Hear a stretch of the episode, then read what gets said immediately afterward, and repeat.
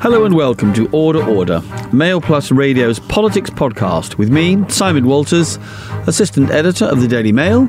And me, Amanda Platell, Daily Mail columnist. Coming up, a senior Conservative MP accuses NHS pen pushers of barbarism for refusing to help families forced to pay £500 a week for cannabis oil to stop their children suffering dozens of epileptic fits a day. Now it's a Department of Health issue, and the Department of Health and NICE will not allow this to be given free on prescription. And that's morally and ethically wrong, which is why the campaign still goes on. Westminster journalists are in a lather over claims that they're being bullied by Boris Johnson's spin doctor, Dominic Cummings. It is uh, a rather ham fisted attempt to control the press. From the point of view of Downing Street, I don't think they did a very good job. And don't forget to subscribe to our podcast on Apple Podcasts, Google, and Spotify. Or leave us a review. Tell Alexa to play Daily Mail News, and you'll hear the latest episode of Order Order. And email us at any time at orderorder at mailplus.co.uk. Dominic Cummings, the beanie hatted guru of number 10, is determined to put Westminster journalists in their place. There was uproar this week when a handful of political scribes were banned from Downing Street. The other parliamentary lobby journalists walked out in protest. Will it end in mastery of the Westminster media by Dastardly Dom? Or will he be the latest over mighty number 10 media high flyer to crash and burn? Veteran Tory spin doctor Nick Wood, chairman of Media Intelligence Partners, says it will all end in tears. Well, I think there are a number of elements in this. I think part it is um, a rather ham-fisted attempt to control the press. I don't think this, um, from the point of view of Downing Street, I don't think they did a very good job. I mean, after all, you don't want the whole thing blowing up in your face, which is basically what happened. I mean, there is an element of an echo, if you like, of the Alastair Campbell years for Yes. New Labour. Yes. Uh, and that was all. I mean, Campbell and Mandelson, his controller, if you like, devised this whole idea of message discipline. Uh, the, the ministers and the prime minister and MPs and everyone was meant to sort of chant the same message every day. And we had the spectacle La- Labour MPs sitting in the House of Commons with pages that told them what to think and what to say. Uh, I mean, naturally, anyone in the press secretary's role in Downing Street wants good publicity, and they think the way to get it is to exercise control. But is it, isn't it slightly depressing that, that, that what you have is the moment a government gets in with a big majority, this one has, and the last one to do so was the Blair government in 97, the first thing they do is try to crack down on the media. Uh, Don't you, don't you think that it's an, it's an abuse of power? Power has to be exercised carefully and with some sensitivity. And I think there is always a danger that a government with a huge majority is going to start trampling over. Not just the press, but a lot of other people. And there is always a, a balance to be struck. Do you think there's a parallel between Dominic Cummings and Alastair Campbell, who performed the same role for Tony Blair? Both of them, I mean, megalomaniac might be too strong a word, but they're both men who have a very sort of um, messianic idea about what they want to convey, how they want to keep control. They're not the sort of people who are going to wake up in the morning and think, oh, well, some of the headlines aren't that great, but who cares? Let's just get on with it. They're not that sort of. But they're it- driven characters who want to dominate and who want their government and their prime minister to dominate. And that is potentially dangerous. You need a bit of give and take in this. Part of what I think what went wrong the other day, which was laughable, really, I mean, dividing a group of journalists. You know, you lot on one side, you lot's like the playground, and you lot are going to play for the team, and this lot, you're you're all sacked, you're all fired. I mean, it's it's crazy, laughable. Don't you think this is the Trump playbook? I mean, we've seen this in America. Trump bans certain sections of the media. Trump uses hmm. Twitter as a direct appeal Yeah. to his core vote. I- i- isn't that what we're seeing? Well, there's a danger we go down this road. I mean, I think we're a long way from it. I think, though, the more serious, if you like the more serious point, you may say the more sinister point, is that Trump has come to the conclusion that the mainstream media, by which I mean conventional national newspapers um, and the BBC and Sky and stuff like that, doesn't really matter that much anymore. And what you've got to do to get power and hold on to it is communicate direct. And the way you do that is largely through your own if you like, favoured media channels, in Trump's case, Fox News, but social media. That is the development in America. It's not happened here yet. I suppose you could fairly argue that what happened in Downing Street the other day could have been Is- the first the step start. down the Trump road. Amanda, is this a storm in a beanie cap? Or will it really end with the downfall of Dominic Cummings, a man of mystery of t- Downing Street? Uh, it's not a storm in a teacup. It's an incredibly important issue because if we don't have a free press, and that means you invite everyone from the Labour leading Mirror through to the the Tory supporting Telegraph, you invite all of them in all the time, plus the regional journalists. You know, it's a tradition that's worked, that's been part of democracy for centuries. And I think you mess with it at your peril, but it's very consistent with Dominic Cummings' kind of psyche. He's he's a total control freak.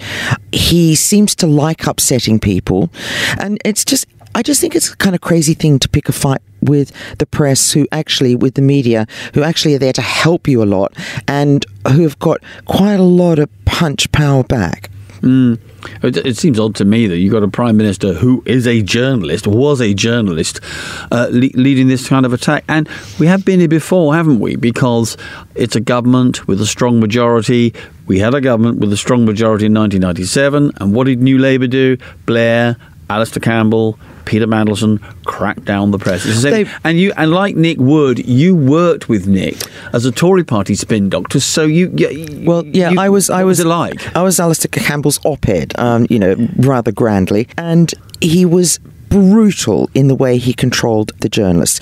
So much so that, that it was believed at the time that journalists' careers died because he wouldn't give them any stories. There was a tiny cabal of people that he would speak to. He'd give them the scoops, he'd give them exclusives, and the ones who didn't get it, their editors were saying, you know, basically, you're rubbish at this, or you're not able to do your job. But, but but but to put to put the other side of the story, that's the job of spin doctors. It is to try and control the message. And in and in the modern mass media age, don't you have to have that discipline to be an effective government? No, I think it's a I think it's a very dangerous route to go down. And the thing that I think is all, all the blame's been put on on Dom, as we're supposed to call him, mm. is this Svengali character. I've known Boris Johnson professionally, I hasten to add, for a very long time. And what I've witnessed during that time is he is incredibly thin skinned and he's incredibly unforgiving. I mean, I was once banned from a, a lunch by Boris Johnson that he was holding Boris, before. Boris is warming on me fast. I was banned by Boris, and he used some very um, the kind of words that you don't usually use about women about me um, to his um, to his team, who passed it on to me. So he banned me from a lunch he personally had invited me to because I'd written something about his zipper. I mean, who hadn't? Yes, well, Boris and his zipper could make an entire documentary. But what I take from this is that when New Labour tried this, it did work for a while, but it all ended badly. Arguably, you could say that that obsession with controlling the message was what led them to oversell the Iraq War with the, the dodgy dossier. Now we're nowhere near that. I, I wonder whether, if, if this is goes unanswered, whether that kind of peril may lie down, being waiting for the for this Conservative government. And the thing you also have to remember is that uh, when you're the head of media for a prime minister, as Dominic Cummings is, you're the first one to get the bullet between the eyes when it goes wrong. And if, if Dom keeps conducting Boris's media affairs like this, that's exactly what's going to happen. The UK Climate Change Summit hits trouble as David Cameron and William Hague snub Boris Johnson's plea to chair it. And the ex minister who was due to take charge says Boris's plans to tackle climate change are all hot air. That's after he fired her. The former head of the UN's climate change conference, Claire Perry O'Neill, says Boris Johnson had admitted to her he doesn't really get the issue.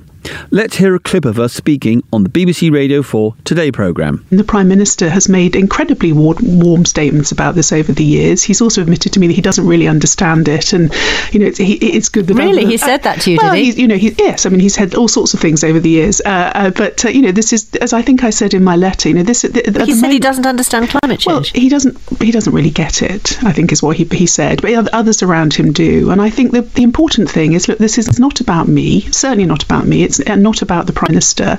Our efforts right now, I think, are, as I put them, you know, somewhere around the middle of League One. We're kind of we're playing at kind of Oxford United levels where we need to be Liverpool if we are going to actually do what the world needs us to do, which is to break out of this incrementalism and start us start us moving forward on where we need to be, which is in a really rapid decarbonisation way. Claire Perry O'Neill. I mean, I remember Claire Perry as she was a- as a Conservative minister. She's she is a formidable woman and not one to be messed with. Mind you, she's not the first person to accuse Boris Johnson of not having a full grasp of detail. Uh, but I thought what was one of the interesting things about this is that she was dismissed by Dominic Cummings over the phone, she said, and that the PM asked David Cameron and William Hague to take over chairing it, but they both turned it down. What do you make of that? Well, I'm not really surprised that William Hague turned it down because, to be fair to him, after he lost the 2001 election, Cameron begged him to come back in to be Foreign Secretary because he needed the gravitas. William did that willingly, but then he felt his time was up. With Cameron, I feel a bit shortchanged by him. I really feel as though he kind of still owes us something. And it's something he cares about the environment passionately. It's sort of in the back of your head, you're thinking, yeah, you're probably going to make a lot more money on the lecture circuit in America. Wasn't Cameron the man who um, who went uh, riding with the Huskies and made a big fuss And about climate change he- when he first came in, and, and and, the whole green thing? He even changed the Tory colour from blue to green. Didn't he, He did. He made it. He made it a tree, and remember, he put those wind turbines on his house. That's right. Yeah. He was so green. It was so important to him, um, and yet when he gets a chance to do something could really make a difference, he's not there. Yeah, I agree. I think that's disappointing. He's flaky. Let's hear Boris Johnson previewing the COP22 climate change conference in Glasgow to be held later this year in his own inimitable style. We had a catastrophic, catastrophic period in which the global addiction to hydrocarbons got totally out of control. We poured so much CO2 into the atmosphere collectively that our entire planet is swaddled in a great tea cozy of the stuff. CO2 levels today are at a level not seen uh, since three million years ago, when there were trees on Antarctica. Well, Amanda, Boris Johnson may not have command of detail, but he's certainly got command of the English language, swaddled in a tea cozy of carbon dioxide. It's beautiful, isn't it? Well, it's rather evocative as well. And this, uh, even though this is a terribly emotional issue, the whole climate change and the climate crisis. Um, the language is very dry. You know, it's all about levels of this and levels of that, and and just to have his, you know, to have him bring some colour to it. Um, and I'm sure that his girlfriend Carrie is giving him a bit of a boot up the butt over this whole issue as well, because something that means a lot to her, and she's so much younger than him. You know, the children of, of this world care more about it and know more about it. Mm, but I love his language. Mean he may, he may not be around when the world fries, but she might be. she probably will be. But I thought the other announcement that he kind of trailed was that the government intends to ban the sale of new petrol and diesel cars from 2035. Uh, that sounds pretty significant. It's been brought forward five years, I believe. Is it five or ten years? And of course, it's got all the car manufacturers up in arms. Not that they're against the idea of, of forcing people into electric alternatives or other alternatives which are developed by them. They're just saying it doesn't give us enough time. Mm. So immediately, even though it's a lovely soundbite, immediately there's skepticism about whether it's even in any way deliverable, even in Britain, let alone in the rest of the world. But it has been coming for some time. Amanda, let, let me subject you to a little quiz here. No quizzes. You're just trying to humiliate me. Well, I don't have to try. Who wrote this in 1999? In a few short years, these fossil fuel powered internal combustion engines will be museum pieces, and we will trace our hands down their motionless flanks with the reverence of those who love steam engines. Who said that? Winston Churchill. Boris Johnson. No. He did. He just can't help stroking something, can he? Labour MP Tracy Brabin has faced criticism after baring one shoulder in the Commons, with one tweet asking, Is this really appropriate attire for Parliament? Amanda, what's your idea of appropriate attire for Parliament? Well, I can tell you it is not an off the shoulder cocktail frock worn by a woman of a certain age like myself who really was in need of a decent brassiere underneath it. Hmm. Um, but There's a serious point, Simon. It's just inappropriate. I know she's new to Parliament and all the rest of it, but there is a point at which the way one dresses, it's not only showing respect for the institutions of which you're a part, and this is the heart of our democracy, it's also showing respect for other people around you. And I've always believed, and like my dad told me when I started off as a cub reporter, he said, always go to work dressed as though you're going to meet the Queen. Because he said, and because one day you'll get a break because people will take notice of you. And then one Saturday morning in Western Australia on the Perth Daily News, um, there was only one person in the office who could go to a big political breaking story, and it was me. Hmm. But I mean, I think what this shows again is, is, that it's women who've who've faced this appalling abuse online. I mean, Tra- Tracy Brabin herself tweeted this this message in answer to her critics, quoting them, saying. Uh, drunk, tart, slapper. I can confirm that I'm not a slag, a hungover, a tart, just been banged over a wheelie bin. Who knew people could get so emotional over a shoulder? Uh, isn't there something in that? This we we've seen this relentless abuse of women, and that's what makes this stand out. It's a two way thing for women. First of all, they have an advantage over men in politics because they can look different. They can look. I mean, Theresa May went from this dowdy little mouse into a really quite a stylish world leader. Men don't have that. They've just got the suit. So there's it, it's unfair in that sense. It's also unfair that women get criticised and called things like slappers because they show a shoulder. But I mean, come on. I hate to use the expression, but you know, she was asking for it wearing a dress like like that. And it does not appear to be true that this just slipped off her shoulder because it comes from an ASOS catalogue in which it is an off the shoulder dress. It's not appropriate for Parliament. I'm trying to think what the male equivalent w- would be. Would it be maybe Boris Johnson at Prime Minister's Questions in a string vest and a pair of shorts? what a horrible thought. Let's hear what Tracy had to say on BBC Breakfast TV. I was startled by um, the vitriolic uh, nature of them, um, but it's part of the territory as a politician, and I am in a privileged position that I can brush this off. But I feel that it's my responsibility um, to call it out for those women that don't have that um, that amplification, um, because there are women around the world that are putting up with this um, day in day out, where they're being demeaned because of what they wear. I mean, it's another case of everyday sexism. Yeah, well, I mean, she may have made a bit of a fashion faux pas, but I'd say three cheers for Tracy and shut up all those nasty trolls. Well, I'd never troll her, but you're not allowed to tell me to shut up. She looked ridiculous. Absolutely ridiculous. In 2018, two children with epilepsy, Alfie Dingley and Billy Caldwell, forced a change in the drugs laws. They were allowed to be treated with cannabis oil to relieve their life threatening seizures. And the NHS agreed to pick up the bill of £2,000 a month.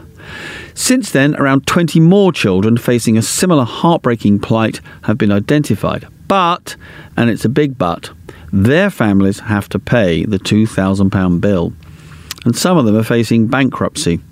Conservative MP Sir Mike Penning is backing a new campaign to force who he calls bloody minded health chiefs pick up the tab. For some children that have epileptic fits and massive seizures, all the medication they've been given over the years just frankly isn't working.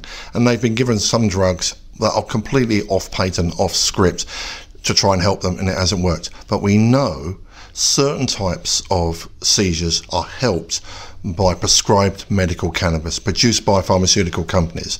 And people like Alfie Dingley, who was very, very ill, and his mother said many times that he probably wouldn't be here today, is an ordinary naughty boy.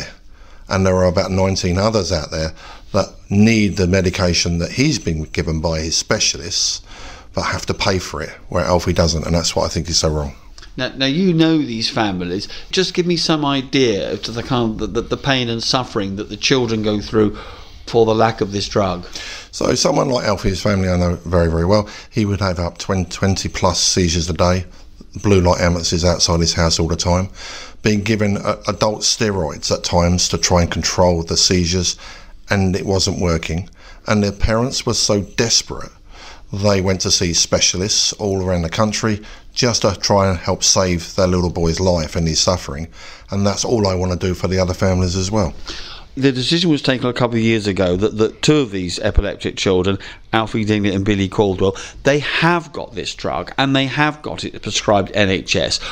Why is it that And these it's free. It's free at the point of delivery. and, and it's free. Why is it that these other children are having to pay for it? How come if two kids have got it for free, why aren't the other 20 or so children getting it for free? Well, some would just say that's bureaucracy, but others say oh, I think it's the bloody mindedness inside the Department of Health. The reason those two got it is because we changed the law and deregulated cannabis in, in med- for medical use, not a spliff behind the sheds, but actually prescribed, pharmaceutical prescribed by a specialist consultant. And we set up a special panel. The Prime Minister Theresa May did that inside the Home Office while we deregulated. They went through the panel and got it free at the point of delivery and the others have come since we deregulated it, believe it or not. Now it's a Department of Health issue, and the Department of Health and NICE will not allow this to be given free on prescription. And that's morally and ethically wrong, which is why the campaign still goes on. So these children, they do get the drug, but what they pay for it? How much does it cost them, and how do they Well, raise the some of- money? some of them are getting it, and they're begging for help. They put they put stuff out on Facebook. Some of them are remortgaging their homes. Some are going to lose their homes soon. But can I? h- how much does it cost? It, it ran about two thousand pounds a month for about twenty kids that we know about at the moment, and that is frankly loose change inside the Department of Health. They probably spend that on paper clips during the course of a year, but this saves their kid, these kids' lives, and the parents are desperate, which is why they're here yet again campaigning to say this is wrong. Is this partly because the Conservative government is worried that if they allow this kind of cannabis treatment, and this, this drug does include some part of the hallucinatory element, are they worried that this is a Trojan horse to, to, to, to legalise cannabis? Well, well, if that was the fear, we wouldn't have deregulated, and the Conservative government deregulated this to allow it to happen. No, it's bloody mindedness inside the so-called experts in the Department Can I- but can you get high on this drug in No, any way? You can't. No, you can't. No, you can't. And it's a few drops on the tongue a couple of times a day that saves kids' Uh, lives. Mike, you're you're a knight of the realm. You know Matt Hancock, the health secretary. Why, why can't you just tell Matt Hancock, look, please act and give these children this drug for, for free? and we have. And we've met with Matt. That literally a year ago, the parents met with him. He promised he would do everything about it. And it's the clinicians, because it's the clinicians that decide whether it's happened. It's not politicians that decide. We could campaign for what we think is right and wrong, but actually, it's the clinicians, people that we respect, doctors, are saying no, it can't be free on the NHS. While others, if you pay for it, there's something seriously wrong. We have an NHS. It's designed to be free at the point of delivery to stop suffering and save children's lives. And it's not doing it what it says on the tin. And it seems barbaric almost that this is going on. This decision by the NHS is to me unfathomable. I mean, we're not just talking about a handful of children, a tiny number of children. But even if it's £2,000 a month, Simon, that's 24k a year. And that is not a lot of money in terms of medical treatment for seriously ill children. And if you look at other drugs, and I've got no objection to this being uh, made available on the NHS, but the PrEP drug, which is available for uh, for gay men, which is a preventative drug, so that they will not catch various diseases. And it's a preventative. It's not even once they've caught the disease, and yet we agree to that, and that's eighty to hundred thousand pounds a year, and that's for a lot of people. It's just unfathomable, and I, I do wonder if it's the thing that you spoke about there that maybe it's just that they, they spook at the very word cannabis and legalizing it. Mm, well, I, I think maybe it is actually for some Tories. I, th- I think that is the problem. But I think that um, having won an election when he promised to honour the NHS, uh, and Matt Hancock, according to Mike Penning, said that you know he'd try and do something. I really think this is something they're going to have to budge on somehow, or other. They're going to have to because I mean it's it's a it's a cost of a few consultants' Mercedes each year, isn't it? And I think they've got to pull their finger out and do something. and it will be the mums I think that will make a difference here. There was one on um, on the BBC radio this morning. It was actually quite heartbreaking to hear what she's going through, and you know you forget when these children who have this terrible epilepsy, they have what they call drops. You know the child can be perfectly normal, and the next minute they're on the ground. And so, Simon, what's your topical tune for this week? Well, in the week when we've been discussing the climate change crisis, I've gone for Five Years by the late, great David Bowie. Um, it was Bowie's vision of the kind of the end of the world, written way back in 1970. And when I was 16 in 1970, I was going to a concert and the bus broke down or something. So we went to another concert where there's this guy we've never heard of called David Bowie. And he played. Is that true? Yeah, that is true. Are And you wearing one of those ghastly yellow shirts you used to wear all the time? I'm not going into my fashion faux pas. Um, and It's the, only a half hour show. this is a kind of Bowie's own apocalyptic vision. Pushing through the market square, so many mothers sighing. News had just come over. We had five years left to cry. News had just come over. We had five years left to crying. News guy wept and told us Earth was really dying. Cried so much his face was wet. Then I knew. Well, that's all we've got time for this week. Don't forget, you'll be able to listen back to this and all our other Mail Plus radio podcasts at mailplus.co.uk or via Spotify and Apple Podcasts. Join us next week for more political chat. But for now, that's all from me, Simon Walters. And from me, Amanda Platell. Goodbye. Goodbye.